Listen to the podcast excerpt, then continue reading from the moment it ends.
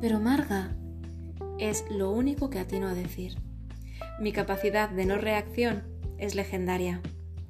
Yo es que hay cosas para las que sigo siendo una pánfila.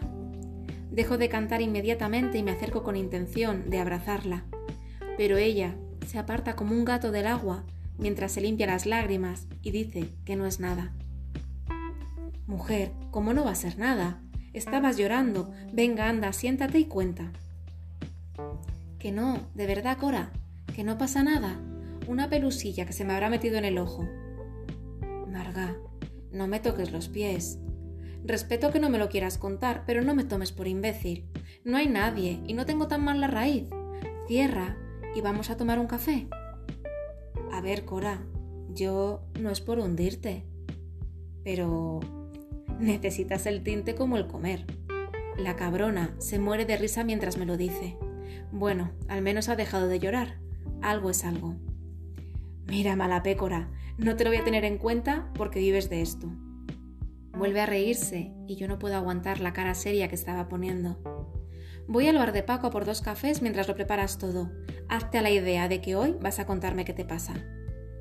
Cojo el bolso y salgo veloz al bar de Paco. Marga se queja, pero solo obtiene el tintineo de la campanita como respuesta. No tengo ni idea de cómo toma ella el café. Menos mal que Paco sí. Manda narices, que ni esto sé. ¿En qué hemos convertido nuestra amistad? ¿Cómo hemos llegado a este desconocimiento si una vez fuimos como hermanas? Vuelvo a la pelu y Marga me mira con cara de no puedo contigo. Sé que no le hace ni pizca de gracia hablar de sus problemas. Ella se lame las heridas sola.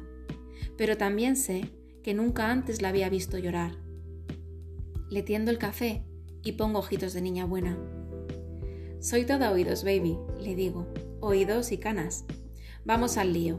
Y cuando acabes de tunearme te invito a comer. No acepto un no por respuesta. Vamos a mi casa.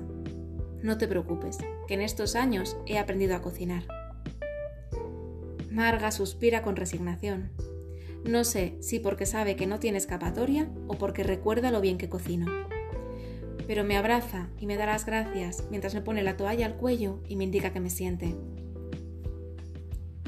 Te ha dicho Paco cómo me gusta, ¿no?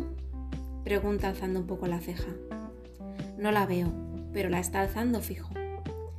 Hombre, Paco no me ha hablado de vuestras intimidades, Marga, pero que yo recuerde no te gustaban tan mayores. Reímos. Ahí está esa camadería que nunca se fue, esa sensación de conocernos a pesar de todo. Eres idiota, Cora, aunque Paco tiene su aquel. A mis clientas de los miércoles las trae locas. A las de los miércoles. A las jubiladas de la hora feliz. A esas, te lo juro, el día que se descuide le comen los morros. Todo un sex symbol.